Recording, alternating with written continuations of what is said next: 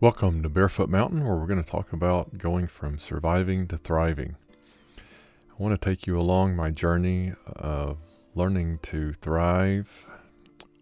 It really started with my journey in foster care. I was fostering young boys, teens, and preteens, and they were from pretty s- severe and traumatic childhoods. So I got to witness a lot of healing uh, through therapy, exercise, and, and meditation. And I want to share the knowledge that I have gained over time. And uh, when my foster care journey ended, my self care didn't.